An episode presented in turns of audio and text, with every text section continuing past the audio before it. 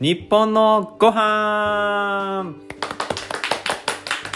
この番組はそれぞれ立場の違う3人が日本のご飯についてあれこれ話し合うという番組です私パーソナリティで管理栄養士動物習いは羊の丸尾ですよろしくお願いします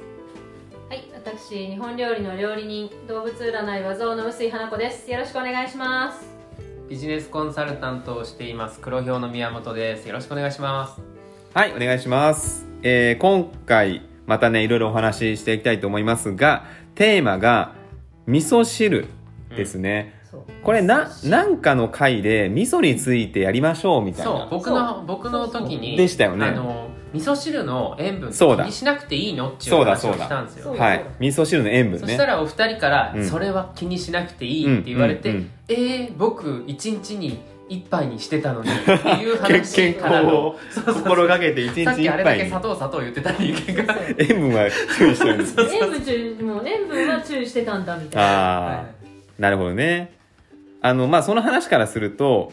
関係ないんですよ。そうなんですねもう、いえあの、本当に。あれからちゃんと食べてまえす、ーとまあいろんな話はあるんですけど、まあ、じゃあ今回その味噌の味噌と健康みたいなうんところですかね、うんまあ味噌がなんか健康ってみんな多分イメージあるんじゃないですか発酵食品ブームでもありますし、うんそれやっぱ金りあ活とかのボスみたいなのが味噌とか、まうあ、ん納豆とかねそういう感じじゃないですかあ味噌は健康そうなイメージねあの何でしたっけい、えー朝一杯の味噌汁は医者殺しとかなんかそういう、んなんていうのあありますよねことわざ的なのが、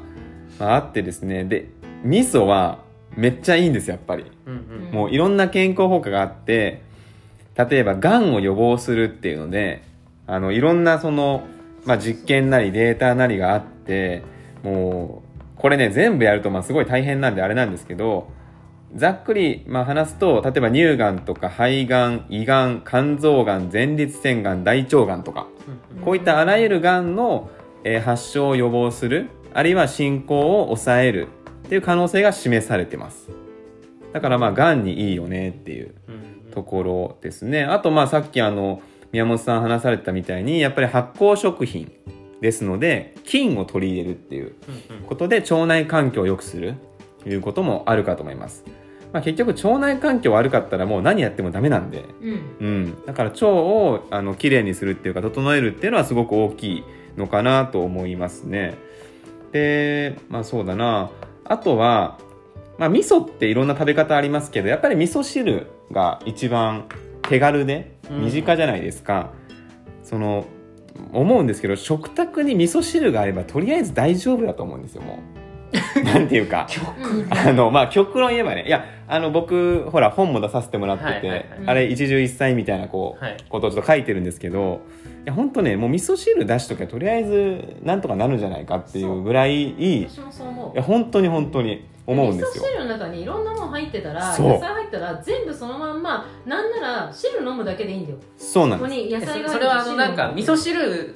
だけでいいよっていうあ話違う違う、えっとまあ、他におかずとかいろいろあるんだけども、うんとりあえず味噌汁出しといたら、はいなんとなく大丈夫だよ全体的に。いやえーバラっンスて取れいるうよもう極端にっ言うとそれぐらい味噌汁すごいハンバーガーでも大丈夫ダメ合わ 合わないじゃん違うのこれが大事で味噌汁を出した時にさ、はいハンバーガーを食べないでしょいやでもおかずも決まてってくるわけあのご飯バーガーとかと味噌汁とかあったりするよご飯じゃんてご飯だよそれそれはいいの別にまあ、でまあいいや家であんまりこの話はもうなんかもうあらほじる みそたういちょっなとやめてくくださいその重箱の す隅をつつくみたいまあ何かを一個だけ食べてればいいってものはなないいないまないずないうんこれは絶対大だ前け提ど味噌汁にはいろんなものが入れるケースが多いからそうだからバランスが取りやすな、ういんってだいう、から味噌汁って料理じゃないですか、はいだからその具材にいっぱい入るんですよ、うんはい野菜も入れば海藻も入れば芋も入ればきのこも入って、はい豆も入るそうそうなの豆腐も入るってことで豚汁とかだと肉も入る、そうそうそうバリエーションがねもう無限はいで毎日食べても飽きない飽きないしかもうまみですよそうしかもこれからの時期がいいですよねあったこかれいかかららねそうそあうったかいねこはいう体温めてくれるってうんいうう、んいや味噌汁はね本当に素晴らしいうんうん改めて思いますねうん、はい僕も味噌汁本当毎日食べますし、うんこの時期はあの鍋で豚汁作ってそれを結構食べ続けてるんでああそうそうそう美味しいですね、根菜もねありますしあの一つちょっと思ったのが、ええさっきあのほら腸内環境の話がちょっと出て、うんはいはいはいはい菌を取るじゃないですかって言ったじゃないですか当然菌はすごくいいと思ってて、うん僕もそれを注意するんですけど、はい味噌汁って熱いじゃんうんうんうん菌は死なの死ぬはい正解あそうなんだ死ん でいい死んでこれていい聞いていいやつだったはい死んでていいです死んでていいんだはい別にあのなんかよくあの生きて腸に届く酵素ねじゃらみたいないやそれは違いますそれは違ねって例えばだからヤクルトとカルピスの違いみたいな、うんあわかるかなカルピスは資金なんですよ、うんあうんあヤクルトは生きてるあの、はいはいはい生きて届くっていう CM ですよはいねなんです、はだいからカルピスは常温で置いといてももう資金だからそれ以上なんないじゃない発酵しない、が発酵しないじゃないですか、でもヤクルトは要冷蔵なわけじゃないですか、はういん、菌が生きてるから菌が生きてるから生きてるうんあの冷蔵保存しないと菌が活性化しちゃうんですけど、まあ、それみたいな話ですね、うん、だからあのざっくり言うと一昔前というかはやっぱり生きたまま腸に届くことが正義だったんですうよ、んうん死んじゃったら意味ないじゃんと、うんねなんかそんなイメージあるやっぱ生りきてる菌を取り入れて、はいそいつらに腸で頑張ってもらおうって思ってたんですけど、うんはいこれがねあんまりうまくいかないっていうか結局腸の中ってねもうすでにいっぱいいるんですよ菌うんうが、んそのうじゃうじゃもうなんていうの腸内細菌の国ができてて、はいそこにねヨーグルト飲んだからといっうんて新しい勢力入れてもね旅行者なんですよねあくまあでービジタ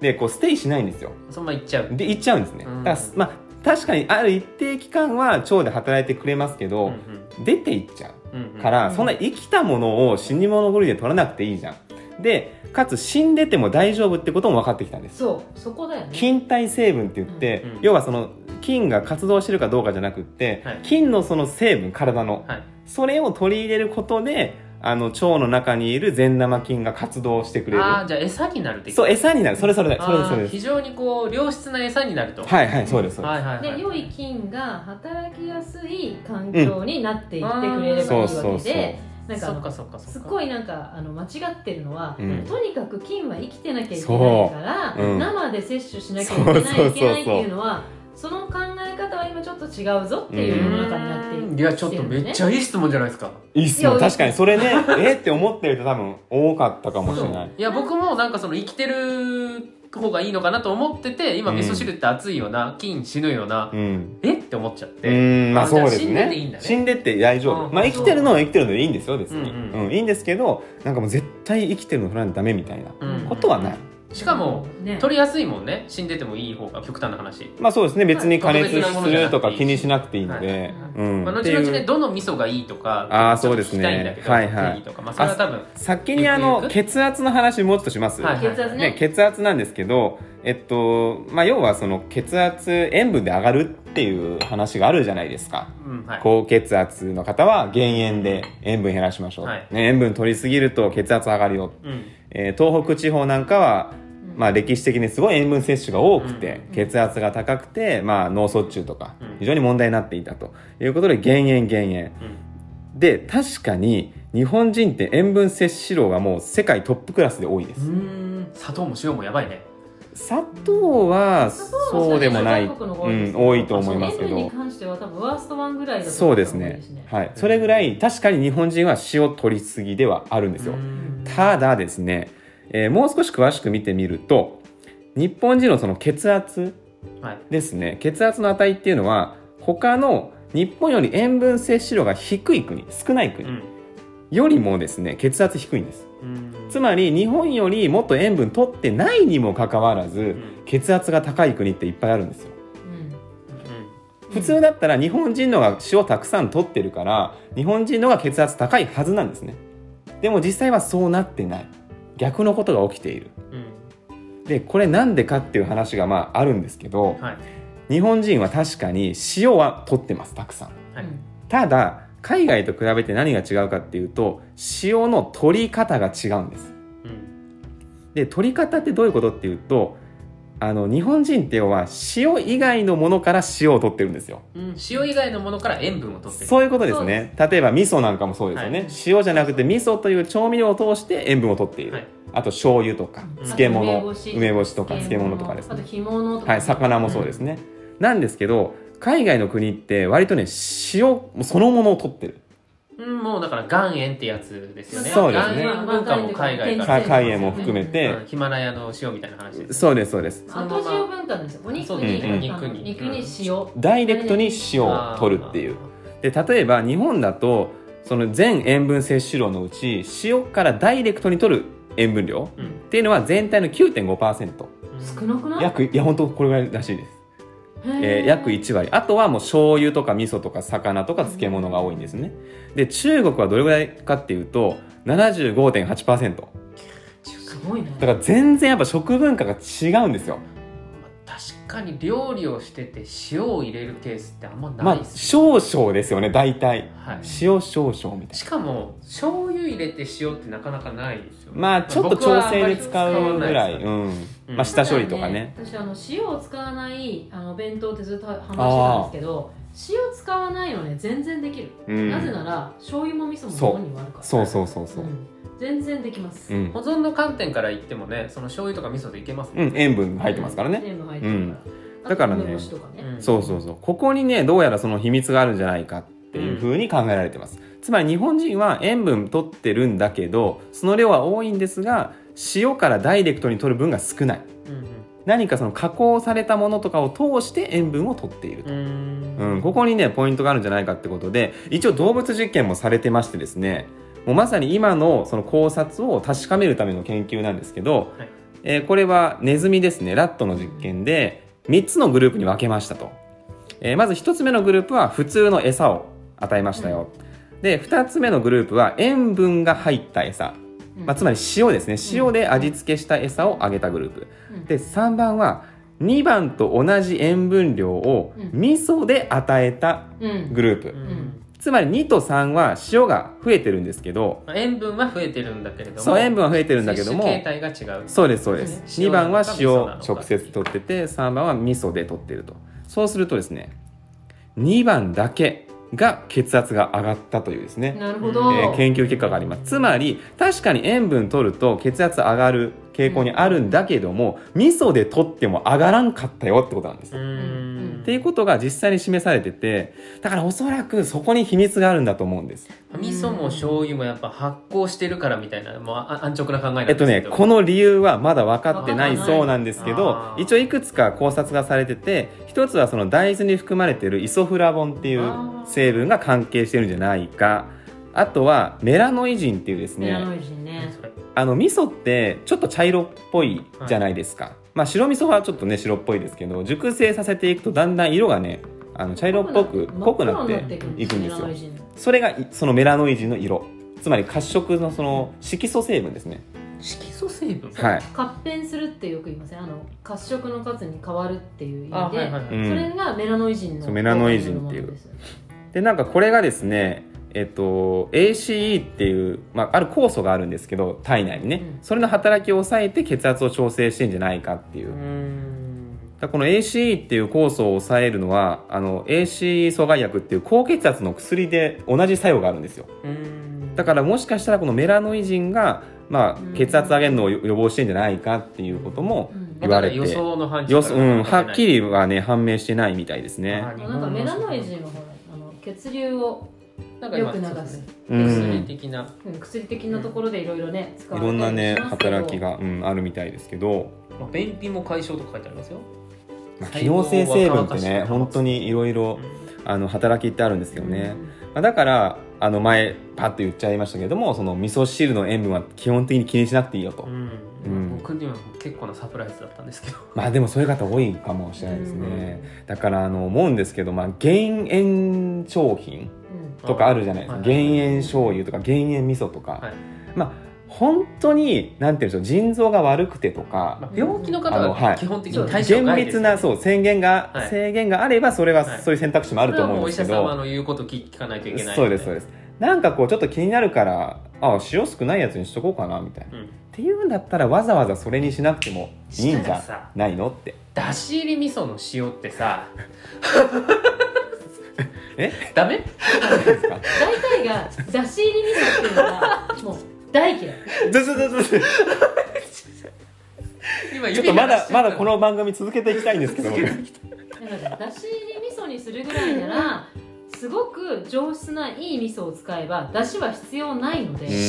しそのまあ出汁引き合いじゃないですか出汁が引いてもいいただしそ引いてのもいいね。だしにもその塩がだってしょっぱいじゃないでうすか、んあの、ねいうのもありますよ。はもいちろんもちろん鰹節とか昆布やめなくとていいかですあの塩分の成分が入っているので、はいまあ、そこで美味しくなるし、うんで味噌汁でその出汁を取らなきゃできないって発想は間違っててああ、それ、そうですね。そうで最初にあのこの前回さうまみの話したけど、うううまはみん。成分の強い食材を使えば出汁の代わりにはなるのでそうそうそうそう。今日出汁を取る時間がないなら、うん例えばもう切った昆布とうん白菜とか入れときはもう出汁と同じなんですうよ、ん味噌汁なんうてんっていうかねその昆布なんてさ、うんポンって入れてさ、うん弱火にして切ってる間にあもうそう沸騰するそれじそれでゃんもいいよね僕はそれなのね、うん全然それでもいいよ前日から浸してとかしてないけど十分うん。美味しくなるし、うん美味しくなる、美味しくななる。んだったらほらごぼうとか入れてしまえばあそうねすごいそ味こ出るでしうまみがすごいあるから出るから、はい。だから何がうまみ成分が強いかっていうのを理解すれば、うんそれを言ったらいいんじゃないですかじゃあ次のうまみ はそれはいうまみやっぱ味ネ噌汁にネ一番タがいっぱいあるな。いそ忙しい時の味噌汁にはこれっていいねあーあとなんか好きな味噌汁の具とかうんね番外編でもいいかなそうでも味噌汁ってさ基本的にやっぱりあのもちろんあのどんなに食べてもいいとは言えよはいやあっぱーり塩分であることにはまあそうです間違いなねいこれはちゃんとと伝えとかないといそけのないあのいわゆるなんとかあのナトリウムを排泄するもの、うんカリウムのそうですね多いものとかを入れた方が海藻とか味噌汁そうそうそう味噌野汁菜のとバかねランスとしてはいいとは思ってます、うんふえるわかめを入れたらうん、海藻とかもちろんもちろん切り干し大根とかもああいいですよねそういうもかのもをしねなんかやっていくと基本バランスのいい食事になっていく、そうそうそうそううそうそうそうそうん、普通に考えたらね、ううんと私は思い何まがすいけないんだろうなやいいけないことないんですよだから宮本さんもね1日1杯って言ってましたけどもっと飲んでいいんですよあの一日こ三杯飲みまこすんよ一日2杯になってますね今ここんなデータもありますよあの味噌汁を飲むとむしろ血圧が下がるっていう疫学調査もあって、えー、と味噌汁を1日2杯以上飲む人うんの方が飲まない人よりも高血圧のリスクって圧倒的に下がるんですようんそのリスクの数字が0.18なのでうんつまり1日2杯以上飲む人は飲まない人よりも高血圧になるリスクが0.18倍だかうんら激減しますそうですねだからむむしろ飲んだ方がいいんですようん1日1杯じゃなくて2杯うん飲んだ方がいいとあのね基本的に味噌汁の満足度って多分その栄養効果だけじゃなくってこれは多分 DNA 的なところがあるのかもしれないけど味噌汁を朝飲むことによる安心感がすごいあるんですよう、んほっとするうんそう和ご飯まさにねほっとする和ご飯あなんりでがとす けうございどますそれが特に味噌汁にすごい私は多い気がしてはいいはていまあ温かさとかもちろんあるんだうろんうけどあと香りうんうんいやまあ香りがいいっすよね、うんいいだからそねのために煮立たせないで調理しようとかがあるわけで、うん味噌汁を飲んだ時のあのホッとする感っていうのを日本人が持っててそれを継続していくと多分いろんなリスクから回避できるんじゃないかなと思うんだようんうんね、うんなんか理屈じゃない心理的なものも結構うんい味噌にはやそれなんかわかる気がしますねだから昔からあるんだしはい、うんこれからの時期は本当にね温まりますからねいいですね汁物そうだよだって味噌はさ戦国時代武将とかもそうその話もね信玄先生ですねそうそうだからねそういうそのぐらい味噌ってもう戦う時もそうだし、うんでまあ室町時代とかもね味噌どんどんできてきて江戸時代になって味噌が足りなくなっていろんなとこから味噌を取り寄せるようになってきたっていうのがね、うんあの味噌の歴史のまあ一番大きな流れなんですけど、うやっんぱり基本的には昭和の戦後まではね促成栽培促成ああの熟成とかなかったので、うん基本的にはどっかの家の屋根の下でみんなが普通に味噌を作っていたっていううのんが割と調味料の歴史の中では家庭でやってきた唯一の調味料なんですよ家で作れるってところが良さなんですよね醤油は味噌ってやっぱりできないんですよやっぱりあの難しい難しいんですね時間かかるしでね塩はもっとできないんです、うんその中大で変だろうね、うん味噌だけはどの家でもできたんですようだんからそこが手前味噌ってやつそうそうそうそうまさにそそうう自分の味噌が一番美味しいって本当に思ってるから、いや思っちゃう作る私もと思ってうる、んなので、ください作りましょうよ何言ってるんじですゃあ今度かはライブねは、多分僕じゃなくて味噌作りながもららった方が美味しい味噌作りライブ配信ねできるかも、はあいそうそう今のところで一個思い出したのがなんかいろんなその情報を見てると、まあ、研究とか見てるとどうやらねそのさっき、えーおっしゃってましたけど熟成期間うんが促成のものが今、要は早く作っちゃうみたいなものが増えてるじゃないですかこれねあんま良くないみたいですうんダメですね要はそのメラノイジンも熟成してできるものなのでそうそう長期熟成ある程度ねうんしたものの方がいいんじゃないかってこともあったんで、まあいい味噌の定義じゃないですけど、うんまあそういうことですよねそうですね、うんその無理に早く作ったものじゃなくってねやっぱり私とかさ家がずっと味噌とかいろいろ作ってきた中で味噌は最低10ヶ月ぐらいに生かせるものだっていうのがあるのねうんただ白味噌は別白味噌っていうのは12月に作っても1ヶ月とかで、うんあの色を逆につけないであの上品な感じでうんうん飲ん、ねいただけるでしょ、あれは別なんだけど基本的に味噌ってなんなら1年越しっていうのが普通うにんなってきて、それはおそらく効果的にもそのぐらいいった方があいいんーですよ経験的にねそう多分でそそうのなっ1てる年経ってやっと作れるものをその30日とかで圧縮して作ることが多分一番良くなってそうて、そうなんでえっ、ー、すよ、と普通のスーパーに売ってらっしゃるやつは、だまあ、大体とは言わないですけど後者ですまあそれは早く作った方が企業的にもねだってどうし結ましょ局う味噌の供自給分で作るんですよなくなって もう早く作る技術でうん戦後のこの食必料要とされたんんですよねそう早く作る技術がそういう味噌でもやっぱり飲んだ方がいいんだもんね30日まあの味ね噌でもさ、まあうん、ゼでロも作ろうよはい味噌簡単だからくださいあとはちゃんと熟成した味噌も売ってますうん、うん、そうそういいものももちろん売ってますよあのちゃんとしたあの蔵の味噌もあるので、うんそこはちゃんと長期熟成とか、うんそういったところの表記をきちんと見て、そううん、信用でき信用るできるところのねところを探してくださいはい出し入りとかアミノ酸とか何々にとか書いてあるんじゃなくって味噌にして塩大豆麹以上、うんこれが味噌ですたまはいにお酒入ってるじゃないですか、あ主成ですね主成ね主成はあれアルコーはル発酵を止めるためにあアルコ最後ーのル分をはい、うんんそれがあるにもかかわらず穴開いてるやつがあるじゃないそれはねうんおかしいですねおかしいよねはいうん主成を入れたら基本的にはおかしいよ発ね酵ってを言止っちゃっまたるので 基本的には逆に主成が入ってない味噌とかは完全にとやってるとパンパンになっちゃってそうそうそうそう弾けますから、うんはい